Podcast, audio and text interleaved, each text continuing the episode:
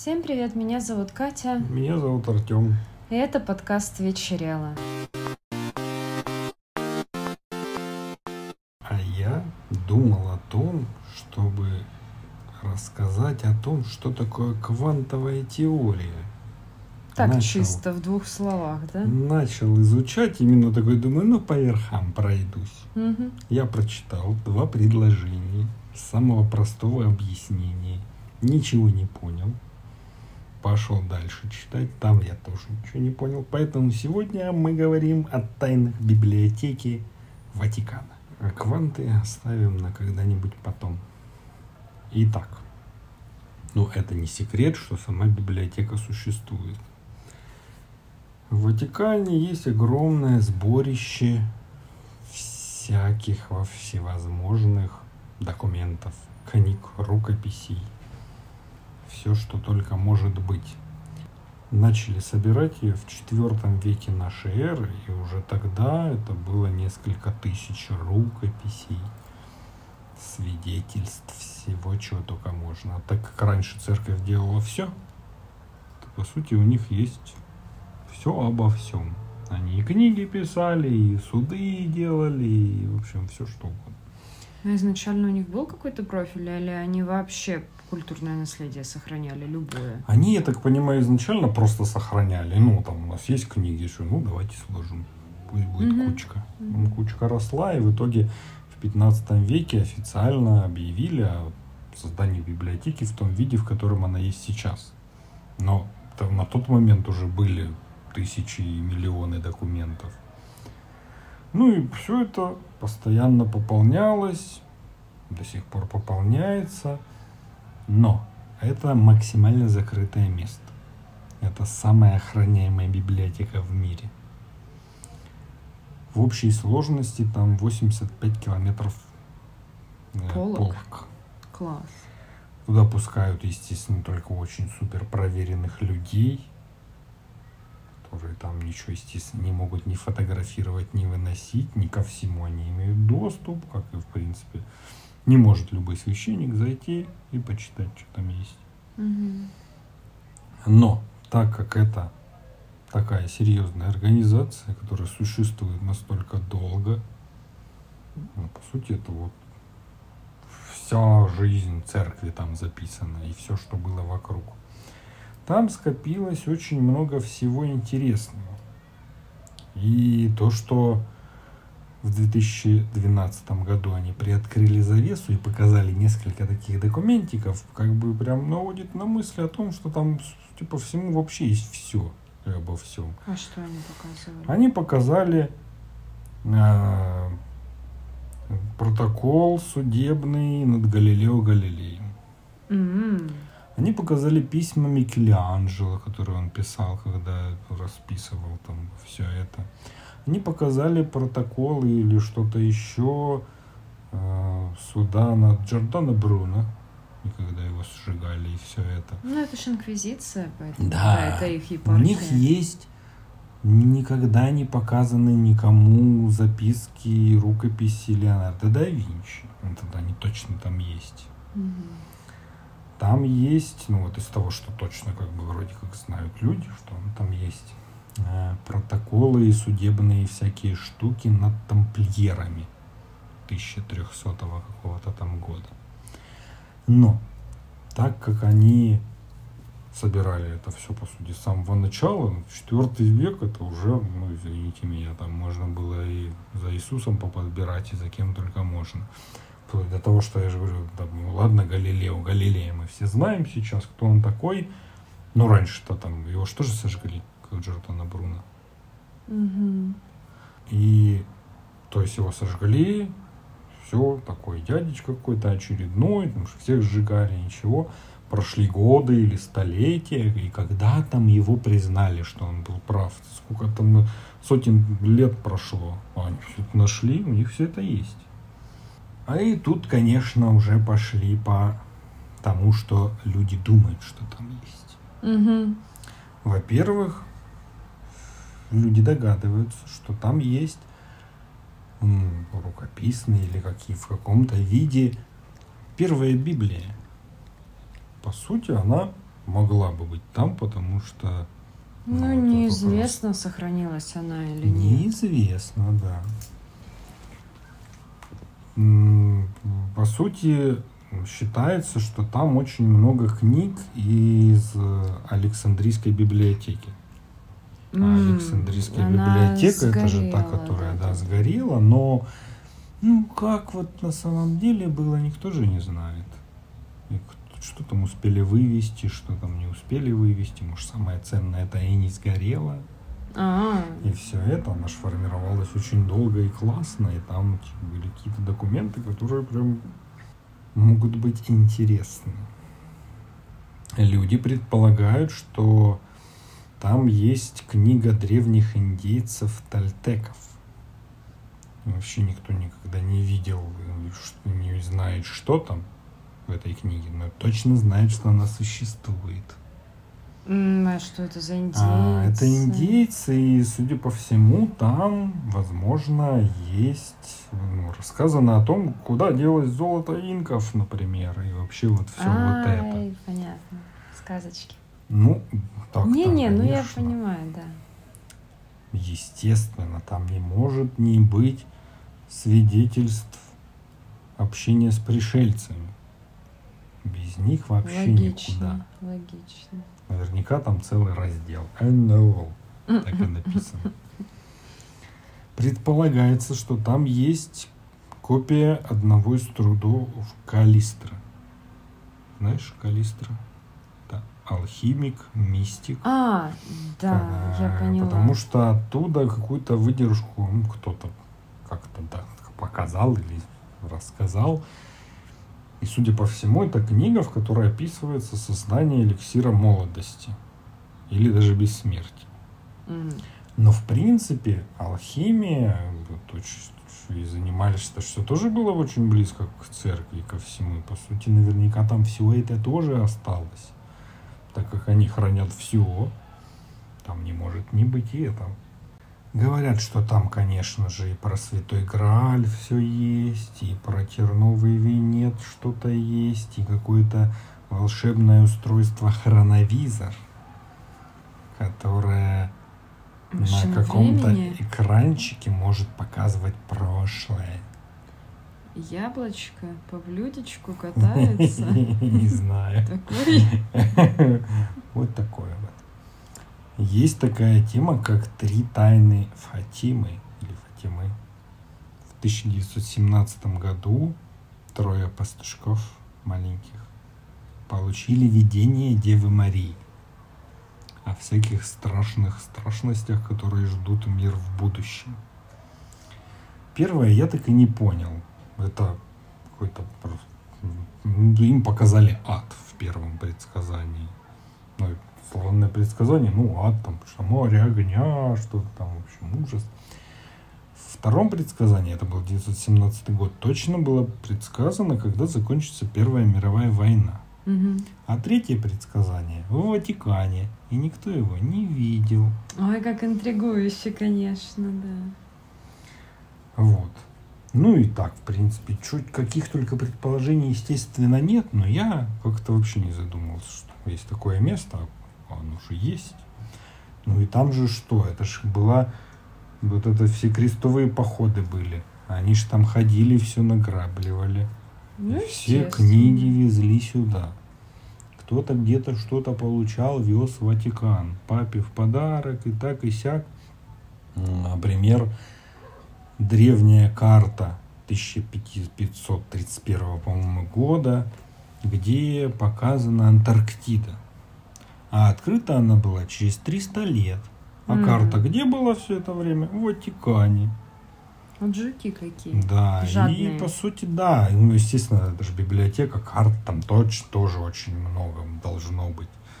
Всевозможные, вот эти вот, которые публикуют, ну, вот эти вот с- с- странные, там что смотришь карту, а там, там, где сейчас море, там город стоит, например, на какой-нибудь карте, или наоборот, там что-то, что-то сильно поменялось. Мгм. И это все у них тоже есть. И про, про Атлантиду наверняка тоже есть. Не может не быть. Ну, Наверняка. Да. Вот.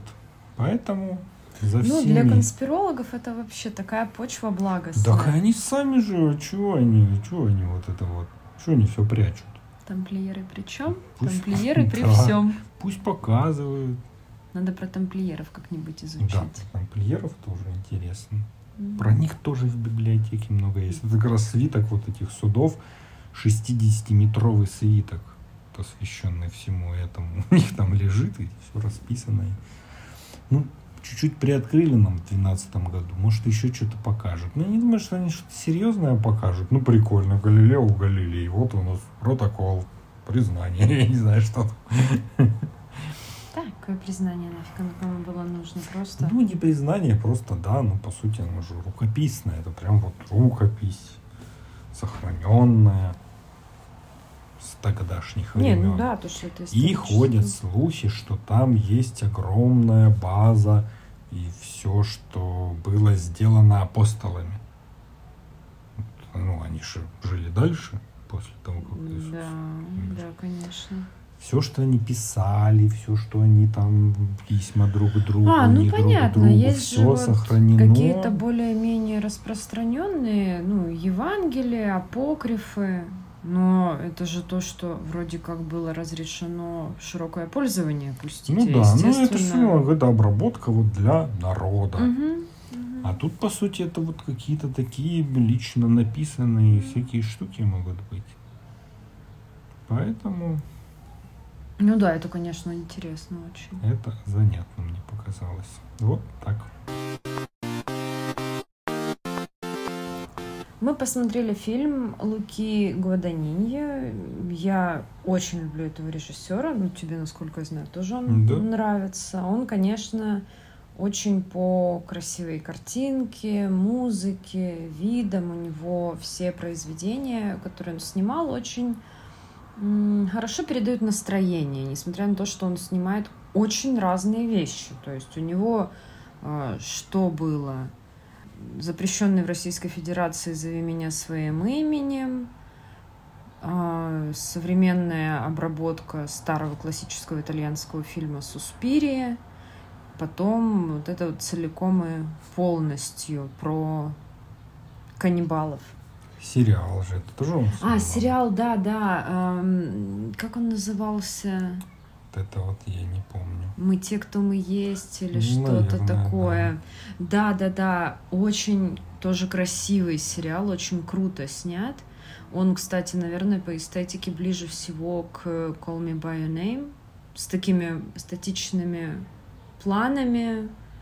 Ну вот у меня по вайбу как-то, несмотря на то, что там именно тема сексуальности, она совершенно в другом ракурсе подана, и там больше про какую-то личностную идентичность, не зависящую от половых признаков. Там больше про подростковые проблемы. Но по каким-то мелочам мне напоминало. Ну, может, я сама ищу, конечно, совпадение. Ну, в общем, так или иначе. Фильм называется, который мы посмотрели, обсудим сегодня, «Большой всплеск». Он вышел раньше, чем упомянутые нами, в 2015 году. Ну, Здесь, это, по сути, так мало снял, я так посмотрел. ну, Ну, видишь, такое все классное у него. ну, не распыляется, сразу делает, да, да. качественно. И здесь у него снимается Тильда Свинтон и Дакота Джонсон, пара, которую он потом снимал в «Суспирии». Так он с- со Свинтон давно дружит. Она была в его первом крупном фильме М, «Протагонисты». Мы, по-моему, так его и не смотрели. Нет, по-моему, тоже нет. Также здесь это такой очень камерный фильм, где, по сути, всего четыре персонажа, все остальные люди появляются очень эпизодически и не играют серьезной роли. Здесь также снимались Матиас Шонардс и Рейф Файнс. Вот Рейфа Файнса я как-то сразу вспомнила, а вот Ма- Матиаса Шонардса, несмотря на то, что он снимался в кое-каких фильмах, которые я могла видеть, но признаться, вот Я сходу не я не... Да. Э, О чем сюжет, если коротко? Главная героиня, которую играет Тильда Свинтон, ее зовут Марианна, она рок-звезда. Раньше она играла, ну, работала вместе с Гарри, которого как раз играет Рейф Файнс, он ее бывший.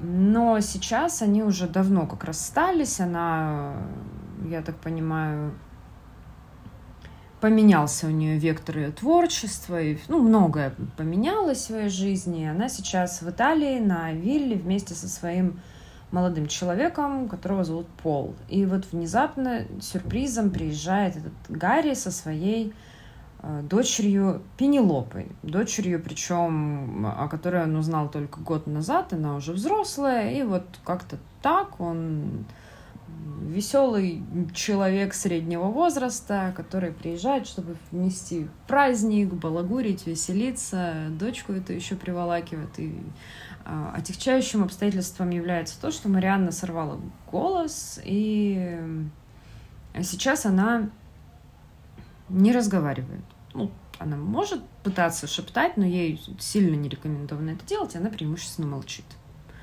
То есть это, ну, в принципе, довольно даже психологически забавно, когда в твой дом наезжают спонтанно гости, а ты технически даже особо ничего не можешь с этим сделать, поэтому тебе остается только расслабиться и получать удовольствие.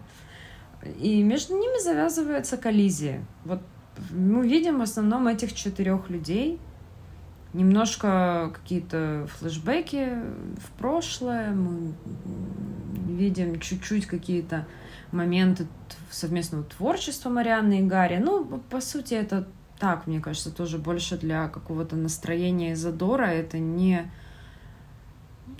Там нет каких-то суперскелетов в шкафу или чего-то прям вот такого эдакого. Здесь больше на каких-то настроениях и психологизме, мне показалось, вся коллизия построена. Нет, ну, часто пишут так сценарий, чтобы внезапно всплывали какие-то сокровенные моменты, тайные, что сразу все меняет. Здесь, по сути, это... Не про то фильм. Да, он больше про, не знаю, душевные порывы, наверное, людей, потаенные страсти, всякое. Это если без спойлеров. Про спойлеры, ну, тоже там его больше надо просто смотреть. Просто смотреть. Картинка потрясающая совершенно. Виды, итальянские ландшафты.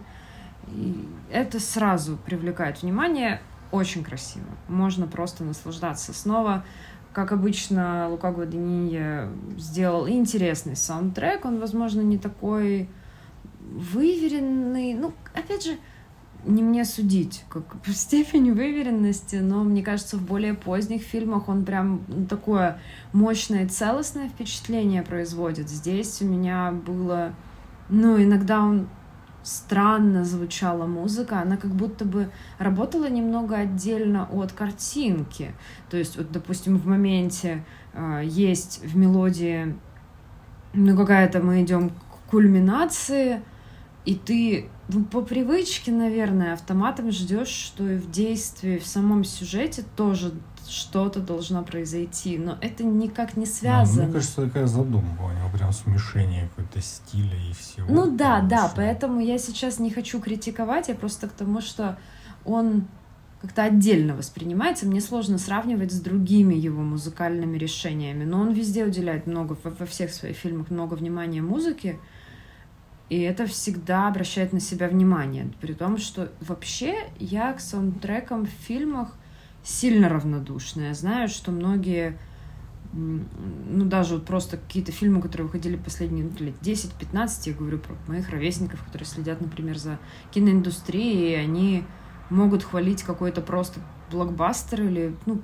фильм ну, просто который много где шел, популярный, с какими-нибудь знаменитыми актерами, и они начинают затирать о том, там такая песня, сякая песня, ну, я все да, себе ну, добавил. Сериалы же, вот эти вот музыка из сериалов тоже все. Да, я, я прям, ну, я иначе к этому отношусь, я, как правило, не обращаю внимания особо на музыку. Ну, она часть э, процесса просмотра фильма, но я просто, да, объясняю, что если я здесь обратила внимание на музыку, то она действительно достаточно особенная. Я, в общем-то, к этому.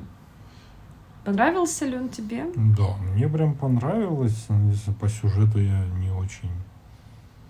Ну, как бы тут сюжет, наверное, не главное. Тут прям мне очень картинка понравилась.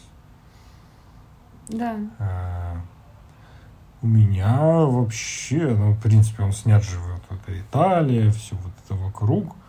Я был очень удивлен, когда в какой-то момент вот они ездят там на этих маленьких машинках, там как дома там какие-то такие невзрачные, что-то такое происходит, ходят, а потом кто-то достает iPhone. Оно выглядит все реально, как будто действие происходит в 60-е, 80-е года. Абсолютно там нету ничего, там эти тети большие итальянские сыр делают, там еще какие-то люди, там работница. Но оно вообще выглядит несовременно. Я уверен, что где-то в глубинке так оно и есть. Ну Там да. все вот так и осталось. Нет ни одной, ни одной современной машины. Ездят на какой-то маленькой итальянской запорожце. Ну, типа. И- Ну, они о проходимости, я так понимаю, там по этим Да, может быть. и серпантинам Выглядит кататься. очень классно. Там М. вот эти вот его моментики со съемкой, ну потом тоже это обсудим. Очень необычный подход на картинке. Это сильно отличается от того, что у него было. Ну, то, что я потом смотрел. Я прям, мне прям сильно показалось необычным. Мне понравилось. Прям такое очень занятный. Ну, Меня он не особо зацепил как-то. Не знаю. Может, еще догонит. Мы вот буквально практически только что посмотрели. Иногда бывает, что впечатлениям нужно время саккумулироваться. Ну, на меня он произвел среднее впечатление, если честно. Но снято, да, очень красиво. Да, ну тут бы, конечно, мощной истории бы какой-нибудь или цепляющей не хватает.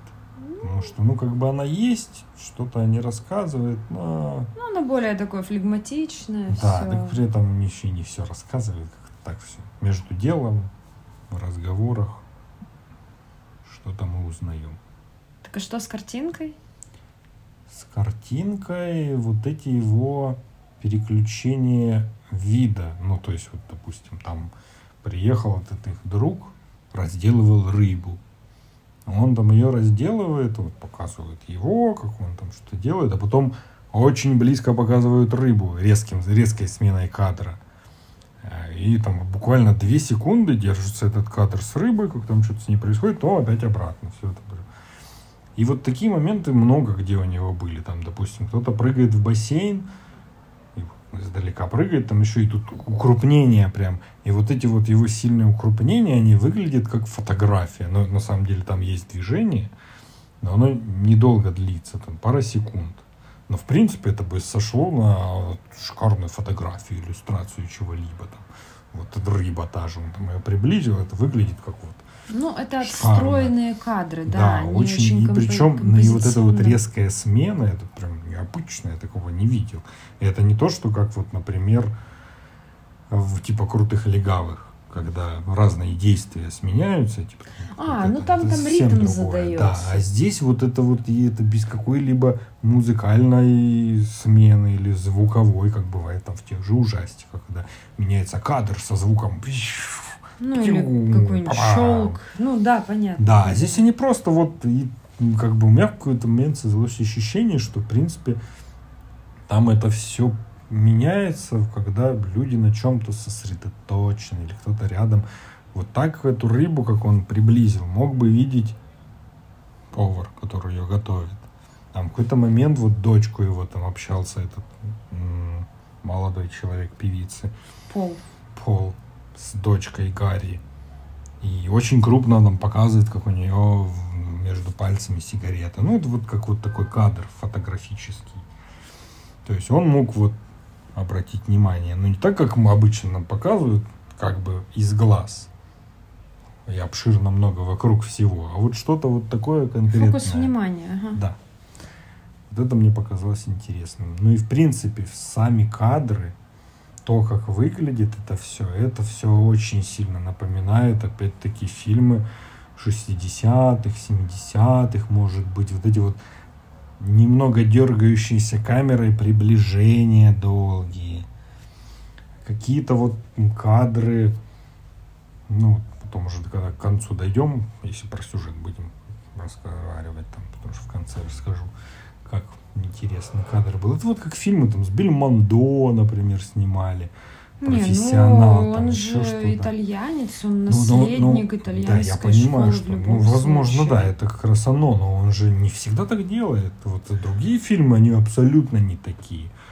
Ну, так мне кажется, в этом же и интерес, что он снимает разные ленты, и в каждой он пробует какой-то отдельный способ рассказать Да, историю. Да. И это прям очень интересно, потому что, ну, реально, ты смотришь современный фильм, ну, который как бы снят по законам, как будто вот очень старого кино. По сюжету, ну, по сути, что получается?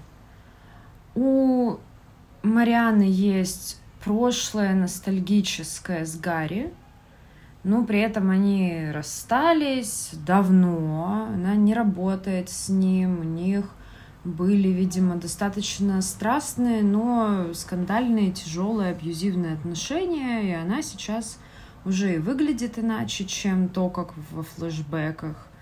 И ей, очевидно, хочется уже чего-то совершенно другого, гораздо более спокойного, без бесконечных каких-то тусовок, наркотиков и прочего. А Гарри, судя по всему, такой вот застарелый холостяк, так и остался веселым чуваком, пусть и стареющим, но еще вполне себе с порохом в пороховницах. А, Он всех пытается растормошить, ко всем Ну, как он это все делает, мне аж самому неловко. Насколько он энергичный, навязчивый. Да, да, да, да, да. это прям молодец, конечно. Да. Ну и если Марианна, во-первых, она вынуждена молчать, и она в этом молчании как бы как в домике закрывается, что ну и что вы мне сделаете. Во-вторых, она все-таки его знает, и ее всем этим не впечатлишь особо. Ей все это понятно давно. А Пол, конечно, пытается быть радушным. Ну, и вообще, это Марианна их позвала погостить. Он пытался как-то ну, съехать с этой темы, но нет. Основная коллизия, в общем, происходит из-за того, что Марианна, видимо, колеблется где-то э, между вот этим вот спокойным покоем с Полом. Пол пишет, что он сценарий, Он книгу. он там что-то то ли снимать собирается. Ну, в общем, он работает над текстом, он собирает материал, это все занимает у него много времени, много претензий к себе, творческих поисков, терзаний. Ну, короче, вот он мучается с тем, чтобы сделать хороший продукт, но переполнен сомнениями и разочарованиями. Да, но при этом там была какая-то раньше ситуация, про которую нам подробно не рассказывают. Что-то связанное с Полом, его попыткой самоубийства. Или Ну, в общем, он такое. такой немножко И депрессив. вот сейчас они не пьют, не курят, абсолютно там ни бокальчика вина, ничего, вот просто вот они отдыхают. Ну да, они на таком, типа, у них ретрит. Они вот уехали на эту виллу, сидят, э, просто катаются, купаются, занимаются сексом, смотрят виды и все. А тут приезжает Пол, э, господи, Гарри, все ломается. В первый же вечер Марианна пытается шептать, хотя ей нельзя, она заказывает себе коктейль, хотя Пол против. Ну как, он ей не запрещает, но понятно, что нарушается, в общем, вся идиллия. И видно, что с одной стороны она, ну, она сама хотела большей стабильности в собственной жизни. Но когда появляется Гарри, приносит вот этот ураган веселья и эмоций, ей, конечно, тоже начинает хотеться движухи. Она рок-звезда, она привыкла собирать залы, заряжаться всей этой энергией. И ну, это такое, понятно, дуализм. Эта дочка еще непонятная, у него с ней какие-то, у Гарри, я имею в виду, довольно странный формат взаимоотношений. Даже в какой-то момент Марианна начинает ему намекать э, на какие-то непристойные вещи, он возмущенно отмазывается от этого всего. У меня, в принципе, все время было сомнение, точно ли это дочка, это Так же он. там же даже она озвучивала, дочка, что а неплохо бы тест сделать. Может, я ему и не дочка. Ну, то есть вот такие даже разговоры. Ну, это уже их семейные штуки, Ну но да. с самого начала, когда он приезжает и знакомит, а, Марианна сразу предполагает, что это просто какая-то его подружка, и все. А он такой, нет, это моя дочка. И вот на, ну, только на его словах все основывается. При этом он выпивает, там обнимается, танцует с ней, ну, не прям за гранью. Но, ну, можно, да, задаться вопросом. А Она при этом достаточно та еще штучка. В целом, вроде как ведет себя достаточно нейтрально и вообще не очень много с ними проводит времени. Но, оставаясь наедине с Марианной, может ей начать какие-нибудь колкости говорить провокационные. Ну, как бы не прямо в лоб. Но тетенька-то не дура, все ж понятно. Гарри задалбывает Пола. Пол, в общем, бесится. Ну, в общем, получается какая-то странная штука, и все это достаточно велотекуще разворачивается. Мы то вспоминаем какие-то моменты из общего прошлого Марианны и Гарри, то вот они идут в караоке, где, ну, Марианна, понятно, петь не может, но он ей там привозит какой-то наркоты вспомнить молодость. То есть вот он расшатывает устои сложившиеся. Не, он постоянно заставляет ее говорить. Ей нельзя. Ну, он трикстер, такой вот классический чертик из-за левого плеча, который постоянно тебя подговаривает «намочи манту».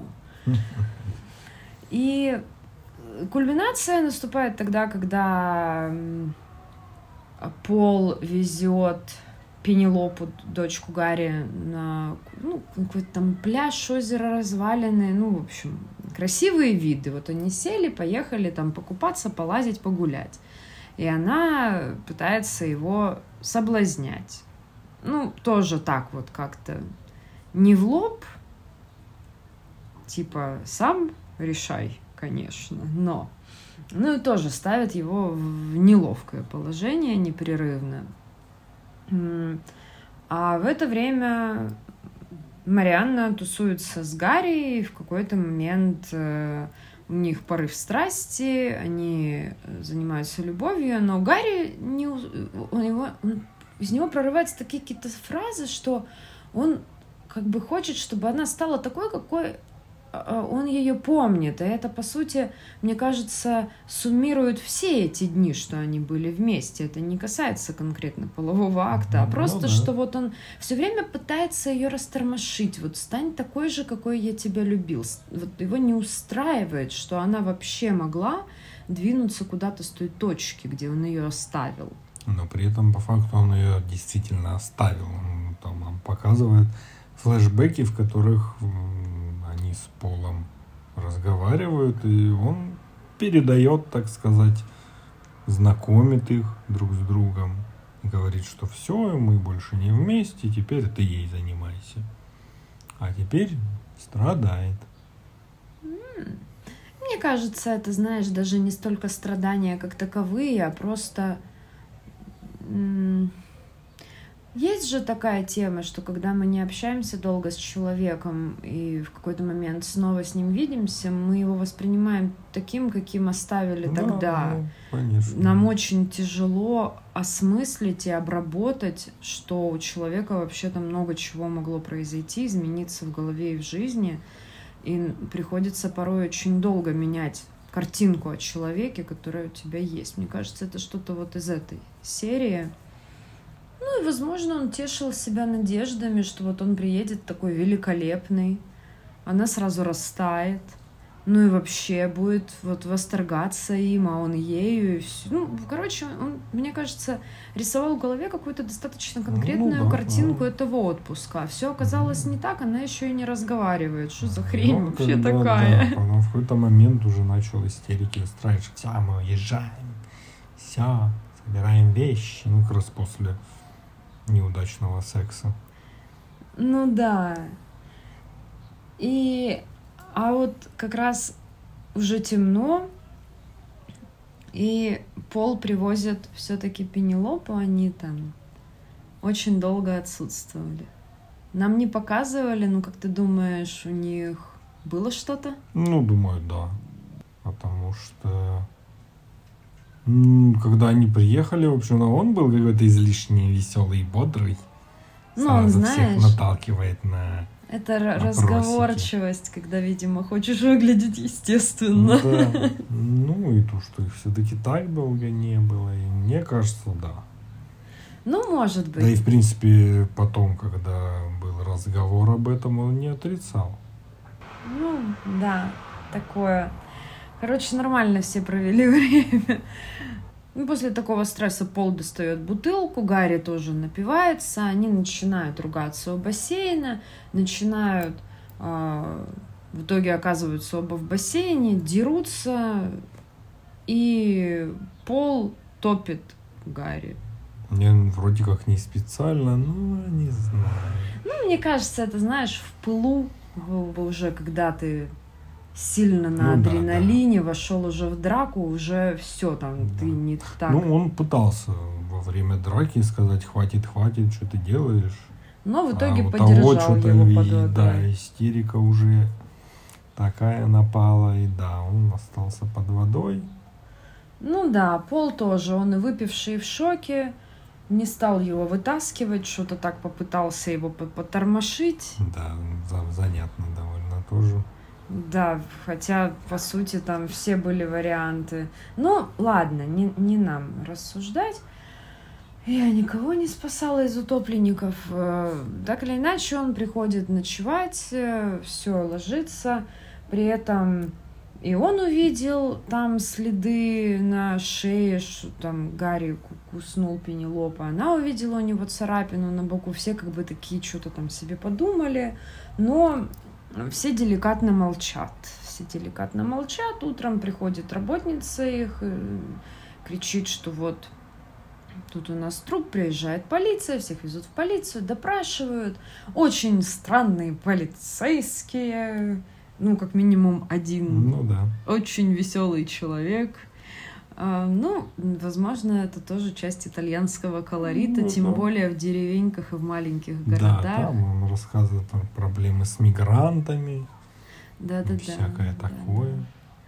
Тут выясняется заодно, что дочке Гарри было не 22, как она сказала им, а 17, что тоже придает своей пикантности. Ну, понятно, что не 13, но все равно, ну так себе. Да. лишний стресс в этой ситуации.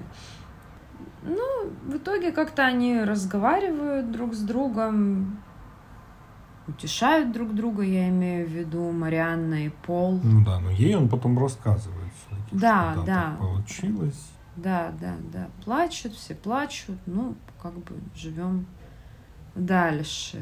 И они отправляют на самолет обратно Пенелопу в Штаты. Ну да, с гробом.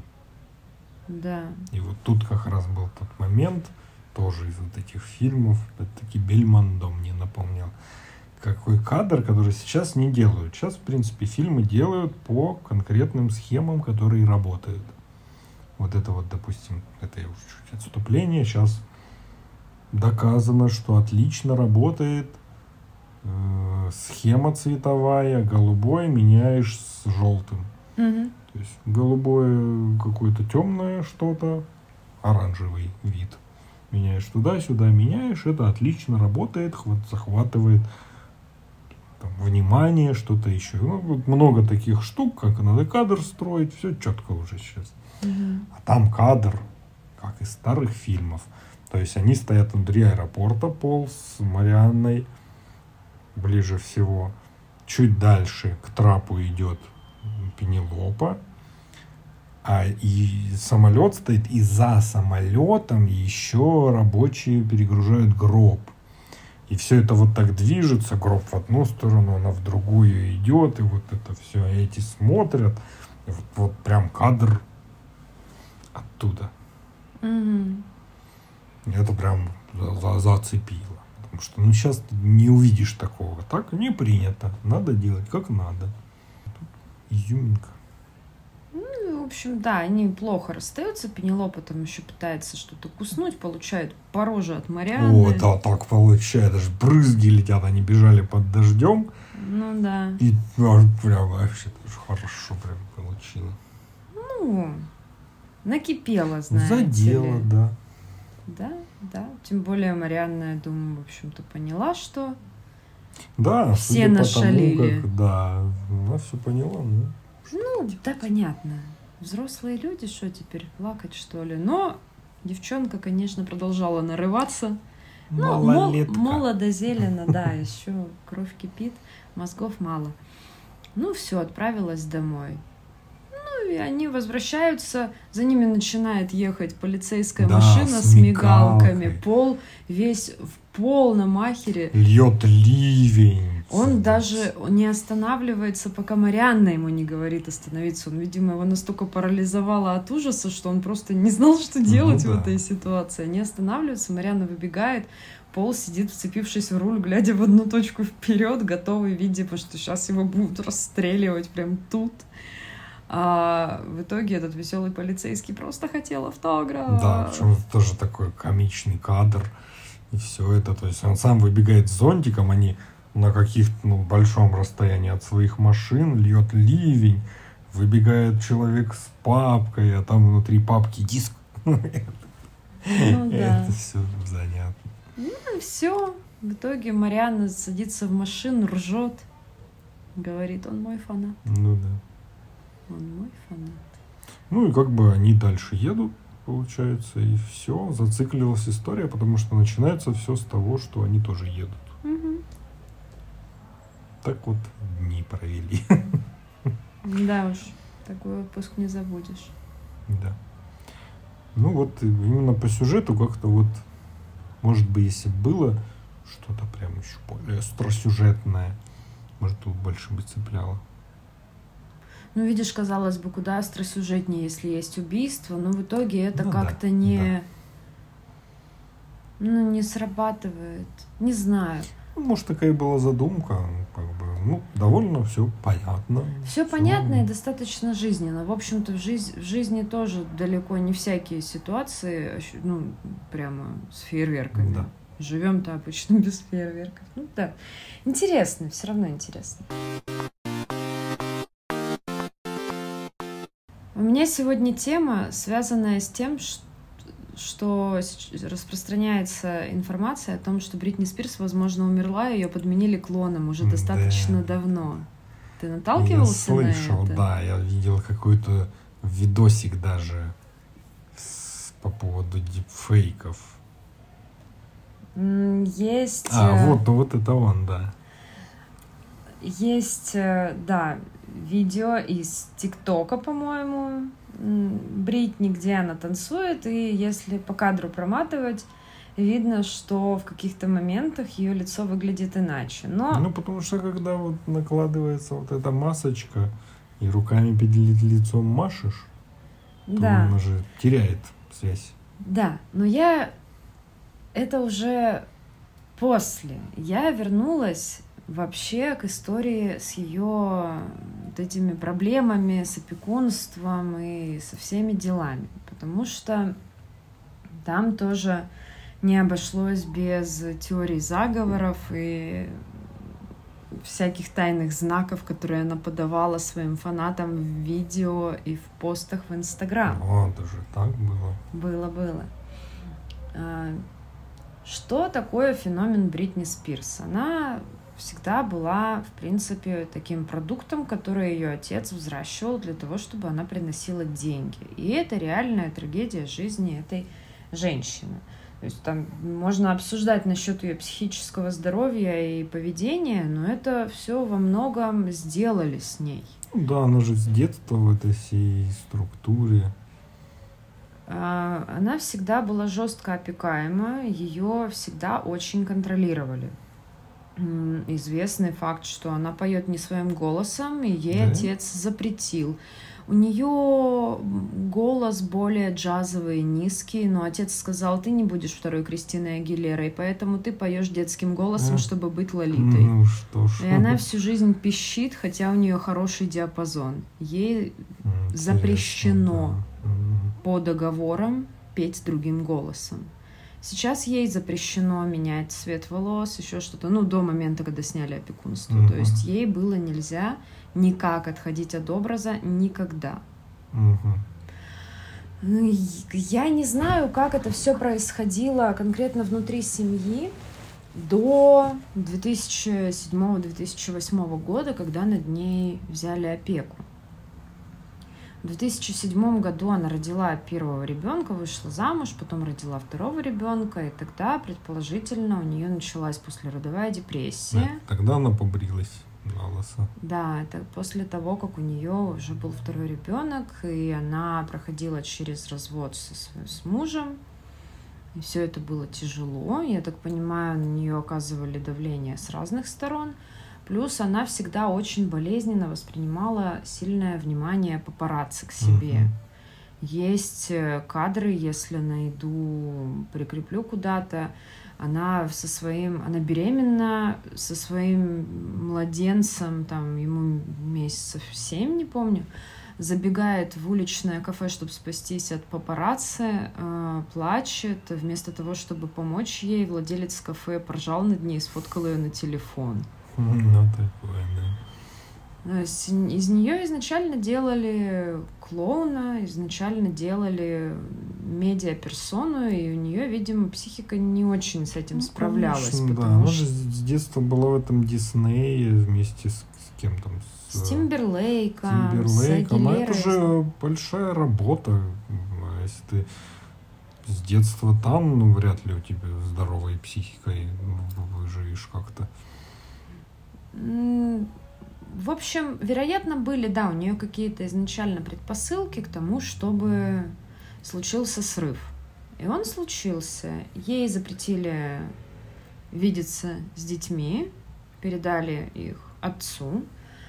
Э, Тогда у нее, да, начались серьезные проблемы. Она пыталась как-то барахтаться, работать. Тогда она познакомилась с человеком, которого зовут Сэм Луфти. Люфти по-разному транслитерируют.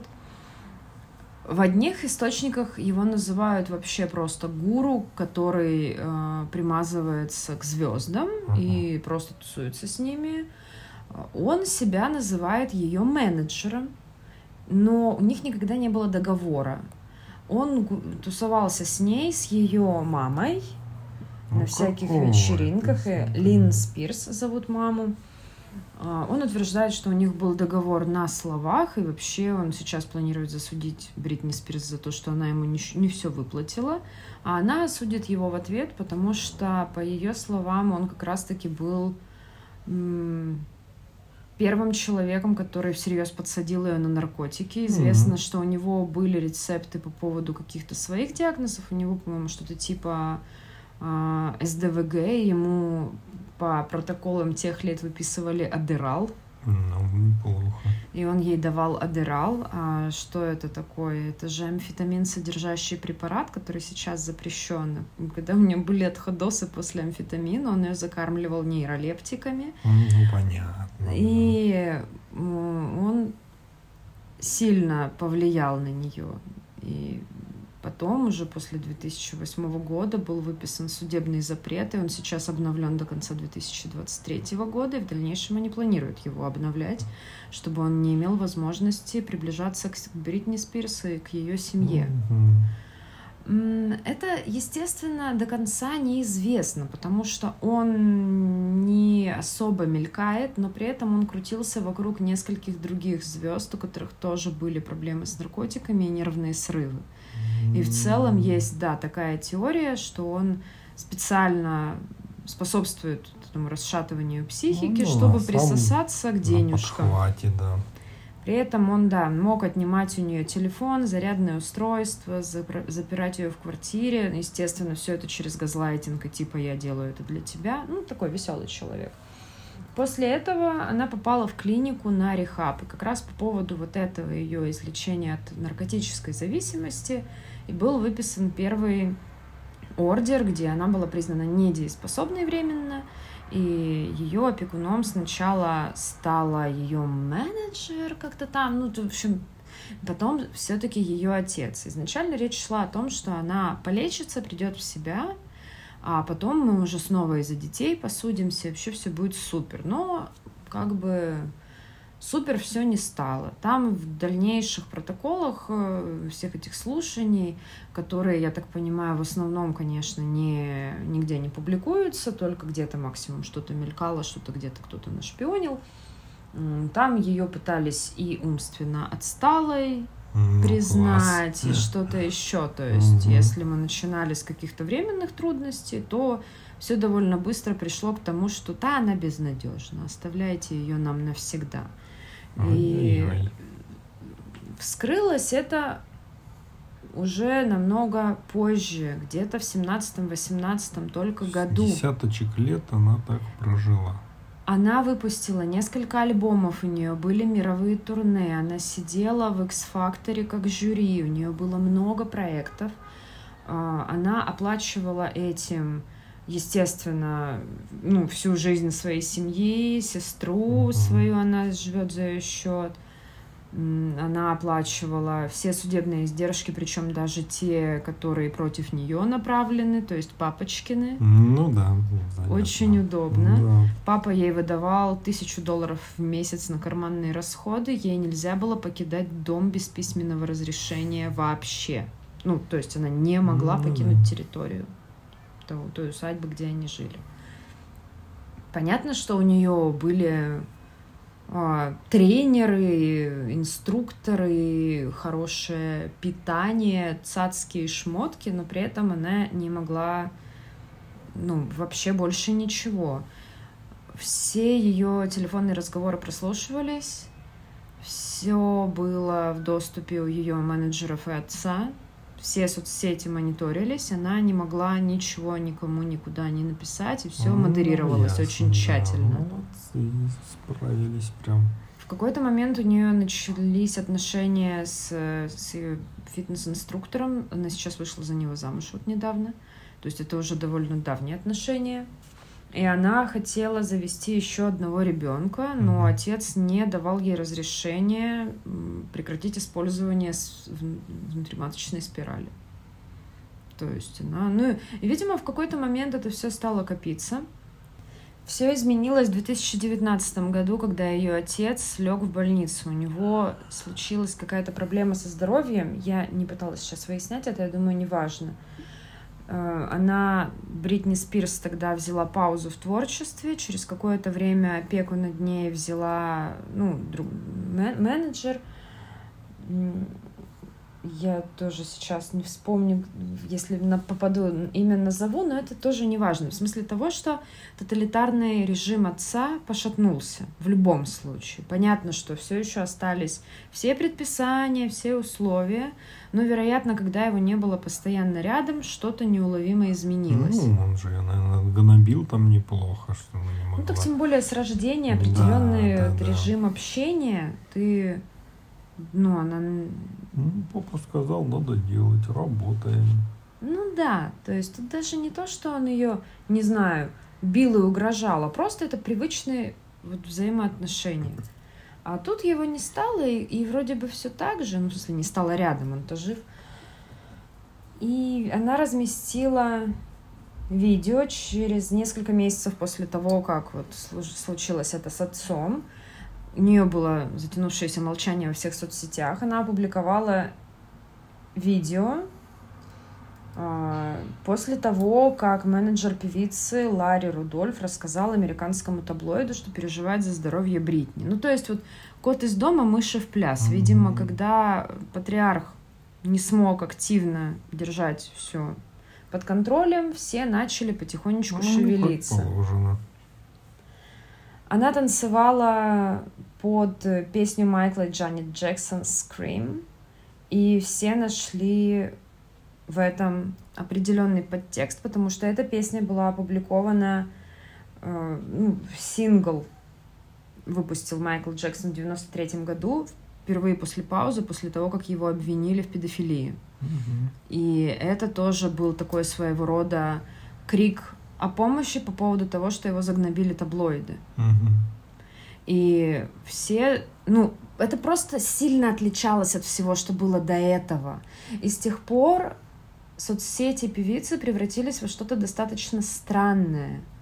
Она не писала ничего особо практически, она не записывала какие-то видео, где бы она что-то говорила, она записывала странные достаточно танцы, несколько одинаковых селфи, либо она могла mm-hmm. выкладывать селфи, снятые, очевидно, в один день в одной и той же одежде, очень похожие, но спустя большие промежутки времени, mm-hmm. какие-то стоковые фото, с довольно странными oh, подписями. И вот тут, конечно, несколько вариантов. Либо у нее был, была какая-то, какой-то психоз по каким-то причинам. Нам же могут не раскрывать всех ну, особенностей ну, ее да. ментального здоровья. Мы же не знаем наверняка, что там. Возможно, у нее есть какие-то еще диагнозы, из-за которых вот у нее бывают такие приколдесы. Может быть и нет. Хэштег в Твиттере Free Britney, который потом везде разлетелся, распространили журналистка Тесс Баркер и комеди... комедиантка Барбара Грей. Они вели подкаст Britney's Gram, где обсуждали ее посты в инсте, mm-hmm. личную жизнь, ну такой просто как бы подкаст, где девушки болтают про селебрити. Им тогда позвонил авторитетный как они сказали, анонимный, но заслуживающий доверия источник, который рассказал о том, что она юридически находится под опекой отца. А, До этого никто вот, не знал. Да. И да, он поделился информацией, что она не просто под опекой, а именно под опекой такой вот э, жесткой, насильственной, которая пренебрегает реальными интересами певицы. Угу. То есть это такое рабство трудовое. Ну, ну да. Ладно, заперли, она там сидела, таблеточки пила. Ну, даже было работать еще. Были странные фото, видео в ТикТоке, и тогда и кто-то написал Надень желтую вещь, если тебе нужна помощь, повернись вокруг своей оси, моргни два раза. И тогда она записала видео, где mm. она была в желтой маечке, она повернулась и моргнула два раза. И тогда все охренели mm. так, О, что да. выхренить им было уже сложно. И вот такое общение продолжалось какое-то время. Но она, конечно, не прям все запросы выполняла, ну, потому что, я думаю, там шквал комментов, но она пыталась... Намекнула. Она начала делать вот странные штуки. Так вот, э, я потом прикреплю, выглядит ее Инстаграм. Mm-hmm. Она стала публиковать однотипные фотки. Много посвящалась красной розе и красному цвету. Она публиковала, просто могла под, под фоткой написать несколько в ряд эмоджи с красными губами или красной розой. Она как-то упомянула, что якобы готовится к фотопроекту «Красная роза», но это никогда не подтвердилось, ничего не ясно. Все пытались понять, на что она конкретно намекает, mm-hmm. но тут как бы там самые шизофренические предположения. После этого выходили документальные фильмы, какие-то попытки расследовать эту ситуацию. Ну, про вот эти розы, про публикации помощи, э, публикации постов, которые являются криком о помощи, я попыталась это вчитаться, но там, конечно, очень притянуто. Я думаю, это больше такие теории, которые строятся уже по мотивам общения ну, самих знаешь, комментаторов. Ты когда знаешь, к чему притянуть, очень легко что-то куда-то притягивать. Но при этом были очень странные штуки. Я тоже, если найду, прикреплю. У нее были фото в красном, опять же, купальнике. Все уверены, что это все как-то связано. Mm-hmm. Она сейчас, как она утверждает, сейчас она официально сменила имя на River Red. Она оставила название профиля в инсте как и есть, но имя, ну там где-то в профиле прописываешь, уже написано River Red. И здесь тоже, естественно, продолжается вся эта теория про красный цвет, ну, который что-то должен значить. И вот есть фотка, где она лежит на пляже, раскинув руки и подняв кверху две ноги. Ну вот на фоне моря, mm-hmm. просто да. в купальнике. И там внизу очень несвязанное что-то, прям сильно. Если перевернуть это фото, это будет буква Т, учитель, ты меня поймешь, розы красные, какие-то многоточия, чай, там что-то. Но это вот просто тоже как какой-то очень жесткий приход выглядит этот пост. И поэтому у меня есть несколько версий на сей счет. Ну, во-первых, окей, оставим версию того, что она пыталась каким-то образом зашифровывать послание, учитывая имевшуюся цензуру. Ну да. Ну ладно, раз-два там могло проскочить, но оно же все. Но оно слишком странное при всем при том. Вот это вот последовательное использование красного цвета, на что конкретно оно должно ну, намекнуть? Кровь. Ну, блин, такое. А, Вторая версия, которую я уже озвучила, что у нее есть какое-то серьезное психическое расстройство, и периодически у нее какие-то обострения, и вот ее Может тогда накрывает быть, и. Верю. Просто реально. Я, ну, я не говорю там что какой-то конкретный диагноз, ну, потому что много всего, я тоже не психиатр. А, третий вариант, возможно, ей понравилось в это играться. Ей скучно. И она а решила... В итоге она добилась того, что да. она... Да, в 2022 или 2021, 22, в начале 22 года сняли опеку полностью. Угу. Ну и теперь она может говорить, и она ни о чем не рассказала? Нет. Вот же ж. Ну, она mm. вообще сейчас старается не очень общаться. Она вышла замуж, сейчас она уехала с мужем, то ли не с мужем, таблоиды уже постят. Детей она вернула же тоже. Нет, пока я не знаю насчет этого. Я, я, надо отдельно, я признаться, ну да, как-то даже интересно. не поинтересовалась. Ну, она освободилась и все рассказала. Uh-uh. А она продолжает снимать странные видео. Угу. Я видел недавно одно. Угу. Ну вот, поэтому тут есть еще вопросики. Насчет вот этой смены имени, странного поведения. То, что кто-то предполагает, что это не она, потому что у нее при съемке видео слетела маска с макияжем, но это, конечно, такое. Нет, я не думаю, что это не она. Но там уже рассматривают, что иногда у нее там татуировки то пропадают, то появляются. Мне кажется, она тоже просто какой-нибудь сглаживающий фильтр ну, хреначит. Думаю, да. И когда она крутится и вертится, там он то есть, то нет, поэтому иногда может действительно сложиться такое впечатление. А, то, что где-то там на каких-то фотках усматривали, что у нее как-то зубы иначе выглядят. Ну, это, знаешь, приближение зернистого фото. да. Это уже такое тоже к вопросам об уфологии НЛО. Тут тоже можно много всего смотреть. Она НЛО? Кто знает, он как крутится, скоро взлетит. Да, понятно теперь. Но то, что все равно есть э, фото со свадьбы, там, где она опять целовалась с Мадонной, что-то еще. Я не думаю, что весь Бомонд их голливудский такие, ну, мы будем держать вашу тайну в секрете. Ну да. Это слишком много народу вокруг, чтобы скрыть, что у нее там...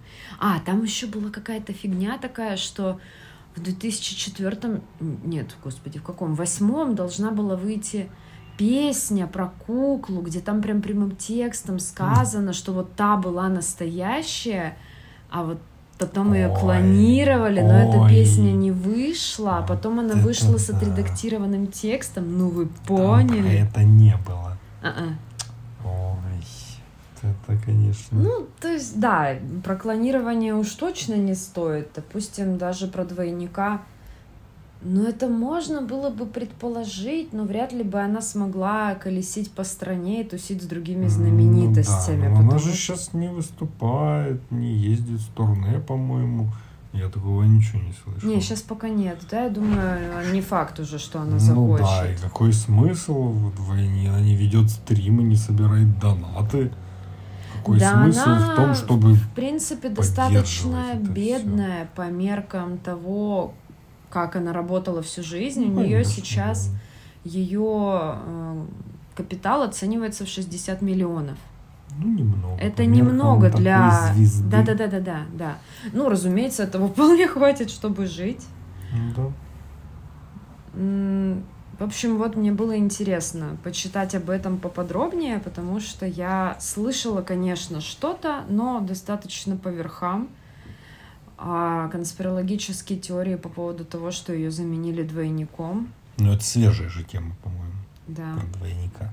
Ну, эта тема свежая, но там предполагают, что этот двойник существует давно, что, возможно, Ага. в принципе, еще вот там в восьмом, в десятом году, сразу после того, как она обрилась на лысо, ее закрыли в клинику, возможно, она еще тогда умерла. И все это Или она время... все еще в клинике. Например, может быть, она, да, где-нибудь заперта, ее там, не знаю, долбят током и лечат водичкой, а это все время уже другой человек. Да, все может быть. Ну, маловероятно, что это бы никто не заметил из тех, кто общается с ней лично. То есть люди по тиктокам типа все увидели. И достаточно. А правду знает Ватикан. Интересно, у них есть свитки про Бритни Спирс? Наверняка. Целый альбом с фотографиями. Вот такой сегодня получился выпуск. Надеюсь, вам понравилось. С вами были Катя. И Артем. Всем пока! Пока.